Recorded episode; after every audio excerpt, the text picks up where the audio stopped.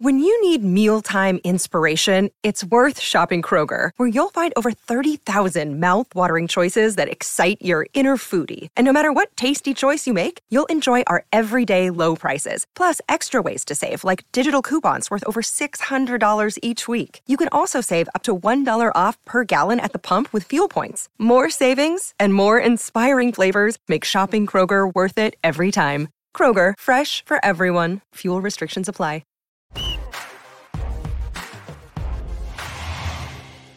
Okay, we're on episode four of the Processing Blue podcast. Alex Zietlow is with us today, my man. Alex, do you know why we call this Processing Blue? Yes, of course I do. I was in the meeting, in the focal group meeting. Tell, yes, the, tell the people why we call it Processing Blue.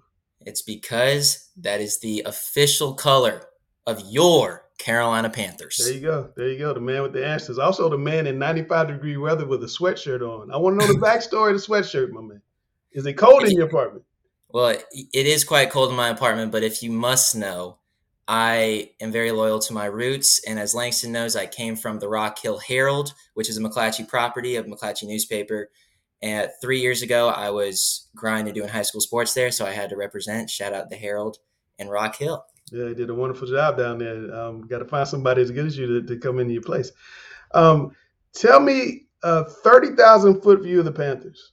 Should Panther fans panic because the Jets came in here and beat them like a scolded dog on Saturday? beat them like a what? A scolded dog. that's a fan, that's a fantastic metaphor that I haven't heard before. Um, Langston, I think you knew know what I'm gonna say prior to you even finishing your question. No, Panthers fans shouldn't panic. This is a preseason football. I can game. call my grandma and tell her to relax. She's, yes, you can if you'd like. Right. Um, you can make sure that happens.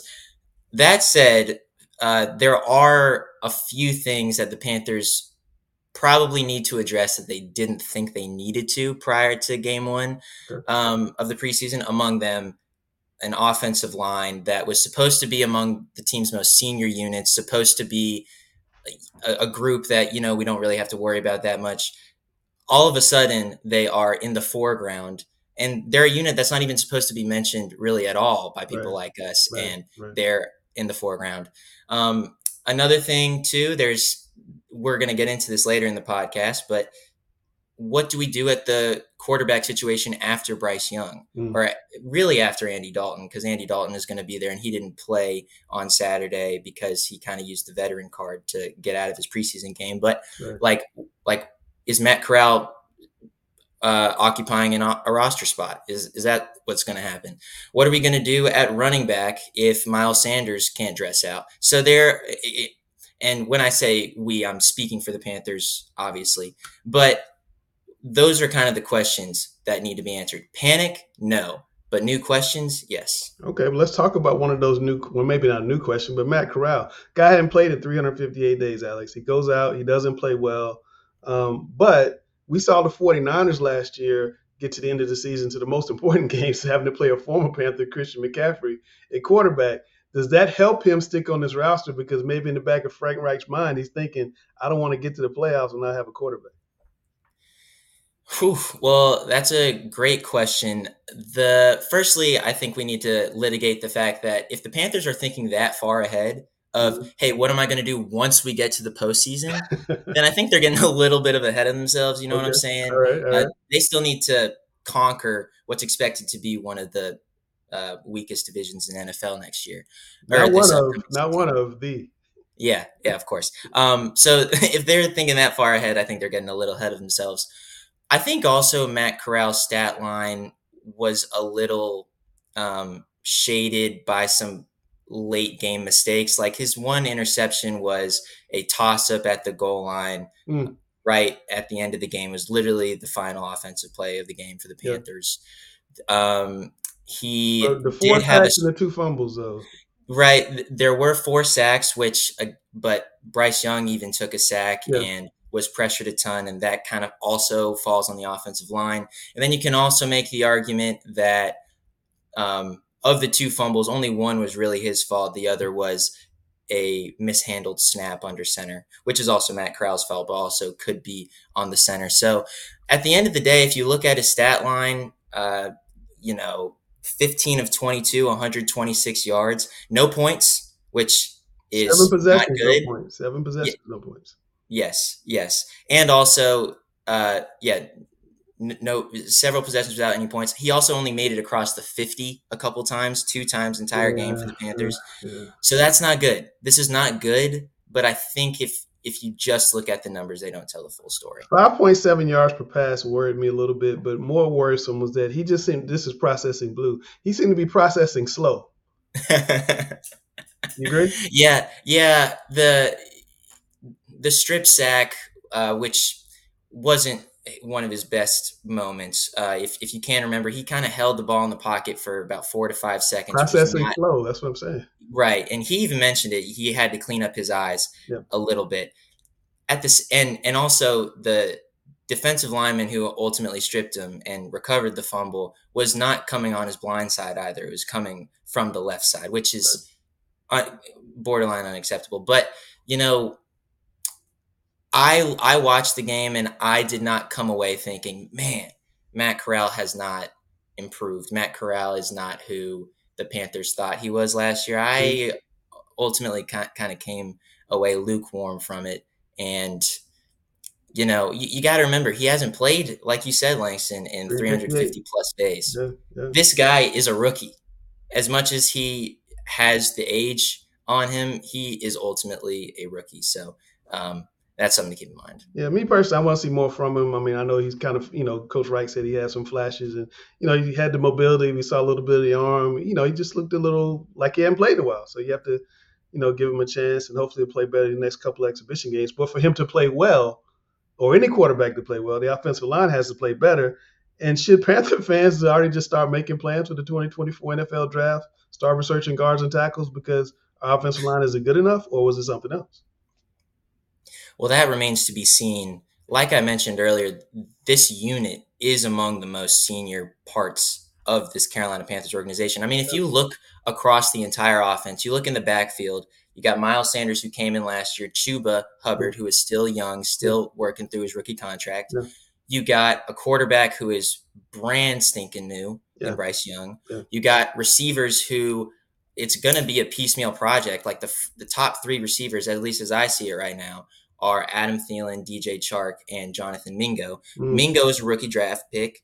Uh, Chark is coming off of he, he is going into his sixth NFL season, but he jumped around from Jacksonville to Detroit, and then uh, Thielen is a veteran as well, but he isn't like he's new to the Carolina Panthers. Yeah. So if anyone was supposed to be relied upon, it was supposed to be this offensive line. And they did take accountability after the game. James Campen, the offensive line coach, did call a team meeting, which drew uh, either the ire or the hope of a lot of Panthers fans after that disappointing preseason game performance.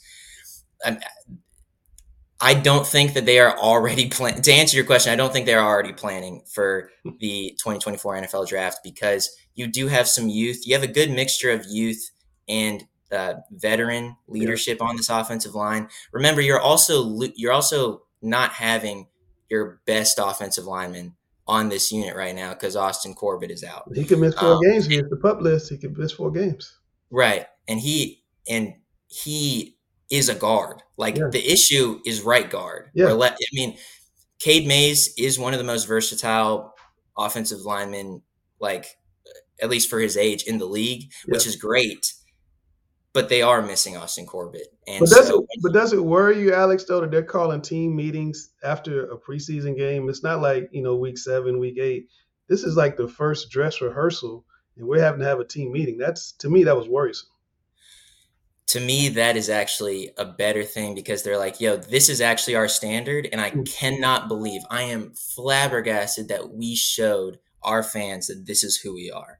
To me, if you kind of just shrug it off, it would be one thing if it was game two of the preseason and you mm-hmm. put in a decent like performance week one. Right. Like I think I'm cool with the fact that they had this team unit meeting, whatever. And also, who knows what was said in there? We I talked to two off two or three offensive linemen in the locker room after the game. Mike talked to two more. They mm-hmm. all kind of said the same exact thing, like literally verbatim we didn't play up to our standards. We will be better. We need to make sure Bryce stays healthy. We will be better. We didn't play up to our standards, et cetera, et cetera, et cetera. So who knows what was said in there? Over uh, under sack, over under sacks on Friday too. Uh, I uh, that's that's a difficult question. Let's call it over because over. Okay, all right. Yeah, yeah, yeah. Um, and speaking of Bryce, I guess you may have been a little underwhelmed by his performance. What do you take from four out of six or twenty-one yards and not very much time to do much? Well, I take away the fact that he can really take a hit, yeah. which is not the top takeaway that you wanted from your rookie quarterback. But that was the ultimate storyline about it, that was the ultimate shortcoming that people wanted to tout about Bryce Young coming into the league was he is too small. He won't last long. And of course, it was one game. Of course, it was three series. Mm. But remember, in those three series, he had three different offensive linemen starting at right guard. He had six pass, seven dropbacks, three of which were rushed, mm. and one, and one of which was a, ended up being a sack. So, um, his his debut did not go well. But was that all on him? I would say no. And I think most Panthers, most reasonable Panthers fans would say no. I think there is still plenty of reason to buy stock in Bryce Young.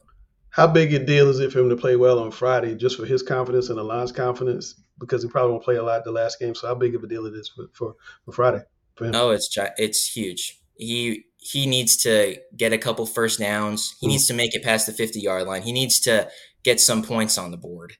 Um, and of course, it's not a Bryce Young issue. Right. It is a team issue. If you right.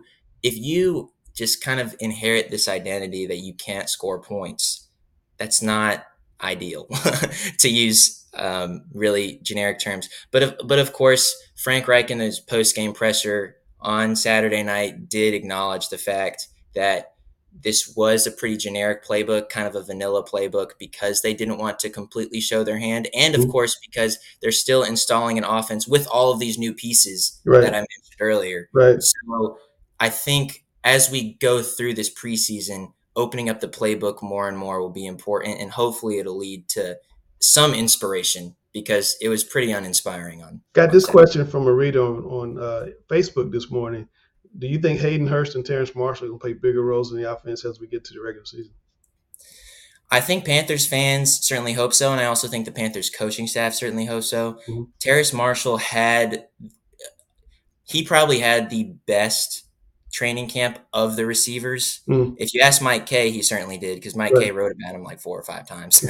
but like Hay- Hay- and Hayden Hurst, he has shown his leadership. He has shown like his value that he can bring. Mm-hmm. And also, Frank Reich does value tight ends. That's yeah. ultimately why Hayden Hurst came here because right. he was like, This is my sixth year in the NFL. I'm going to be entering my sixth different offensive system, but I'm in the best shape I've ever been in my life. And I'm like primed for this role because I know that I'm going to get the ball a lot. So I think those two guys will see the ball more. All right. Well, we talked about a lot of guys who didn't play well in the exhibition. Let's talk about a couple guys who did. Linebacker Amare Barno had a sack. Can he stick on the depth chart? I think he certainly will. I think he'll make the team. Um, of course, that linebacker spot is getting more and more and more deep as crowded, we yeah. kind of go through. Yeah, crowded is the proper word as we get through it. Justin Houston is going to be listed as an outside linebacker. He's really just a pure pass rusher, but he was signed. His Pro Bowler coming from Baltimore, 34 year old. He literally is signed to mentor this next wave of mm-hmm. linebackers. And of course, you got Frankie Luvu in there. Of course, you got Shaq Thompson in there. Of course, uh, you even got guys like Kamu Grugier Hill, yeah. who has really like established himself this uh, this Panthers training camp. Yeah. So, like you said, it is going to be crowded, but I do think Barno showed enough on Saturday and really showed enough all training camp to say that he was worthy of it. And, and I don't look, I don't know how it looked in person because I wasn't there on Saturday, but Steve Smith raved about this guy running back Spencer Brown. He like he had a burst, he could catch the ball out of the backfield, a couple nice runs. Uh, what do you think about his performance? Is he a guy that can stick on the roster? It's really hard to evaluate anyone from the offense on Saturday because this, it was that bad. I mean, it was. I mean, I mean, like when we when we say they got the ball past the 50 yard line two times Yeah, in 60 minutes of football. That's tough. When we say that, like, I mean, looking at these numbers, Bryce Young averaged 3.5 yards a pass Mm. or a completion. Matt Corral averaged 5.7 yards of completion. Mm. It's really difficult to discern where the offense was. Spencer Brown was a positive, Mhm. eight carries, 34 yards. But that's, I mean, I personally didn't like see Spencer Brown and be like, oh, snap, he's going to be. He's to be competing for Miles Sanders' job, even Chuba Right. Hubbard's job right, right. the fact that he could prove that he could catch the ball out of the backfield that is a weakness of Yeah. Chuba's, and I think that he'll even say that. Yeah. But I think that he is kind of solidly where he is in the depth chart. Last year, as you know, the Panthers got decimated in the defensive backfield with injuries, and they got bombed by a lot of teams. C.J. Henderson, Eric Rowe, Sam Franklin had a pick on on Saturday. Did you see something good on the backside of that defense? Absolutely. The thing that's kind of difficult about this whole thing, discern making discernments after a preseason game, is a lot of these guys were out of their pads from the beginning. Mm. and uh, among them Brian Burns and a couple of defensive leaders.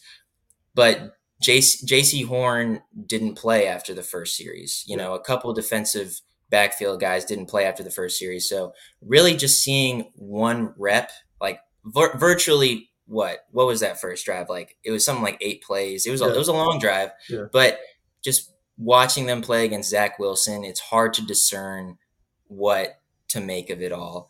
Um, and Zach Wilson obviously won't be starting. Aaron Rodgers will be starting week one for the Jets. So it's hard to discern what, what to make of it all. The only thing that I was disappointed about in this defensive backfield was Franklin had a chance to actually get the Panthers on the board. Mm. He got this interception. You All gotta he had dodge to the do- quarterback, man. You gotta dodge. all he had to do to, to get- the ball in the end zone was to like juke out the quarterback. Yes. He got tackled, and he was so, and they were so happy. The defense was jubilant. They were running down, about to post for the camera in the end zone. And Scott Fowler, our columnist, turns to me and says, "The Panthers aren't scoring today." And I was like, "Yeah, they're not. That was their chance." So that was the one thing I was disappointed Yeah, about. I'm sure he probably enjoyed that in the film room when they showed that. All right, man. Uh, last question. We're coming up to the Giants on Friday. You know, what do you need to see from these Panthers against the Giants and the Lions in these last two preseason games to make you think they're ready to go beat the Falcons on September the 10th when the real fur flies? Oof. Um, I need to see a more confident Bryce Young. I need to see an, a competent offensive line. I need to see a playbook that resembles the one that we have heard Mm, of Frank Reich being this quarterback guru, this offensive guy who is Right. really trustworthy, can find completions, can find yards, can sustain drives. We need to see that ultimately. Um, the Jets are an exceptional defense. That is that is one thing that Carolina can take solace in. It's that the Jets are exceptional, and they will be, and they were touted as such. Mhm. Um, and the the Giants and the Lions also have pretty good defenses, but you just need to see a more competent offensive line, a confident pass, uh, a confident passer, someone who doesn't think they need to throw the ball in two seconds without like risk of getting injured. Right. And then, of course, we kind of want to see the playbook open up and see what it'll actually resemble week one. But again, just to circle back to your first question, this is the preseason. What can truly be discerned from this? It's hard to say. Um, Panther fans, don't panic. All right. So, Panther fans, we want to make sure they get past the 50 more than twice. Yes, And we important. don't want the old saying about Cam. They used to say Cam would go back to pass one Mississippi, two. I mean, they used to say Peyton Manning would go back to pass one Mississippi, two Mississippi, three Mississippi, four, and Cam Newton would go back one Mississippi. Uh oh. So we don't want that. We want to have a little more time to pass and more times past the 50 yard line. Thank you, Alex, for coming on. Our Processing Blue. We're going to have to get you back in rotation because this was fun. Next time, no sweatshirt. No sweatshirt. All Definitely not. All right. Thank you.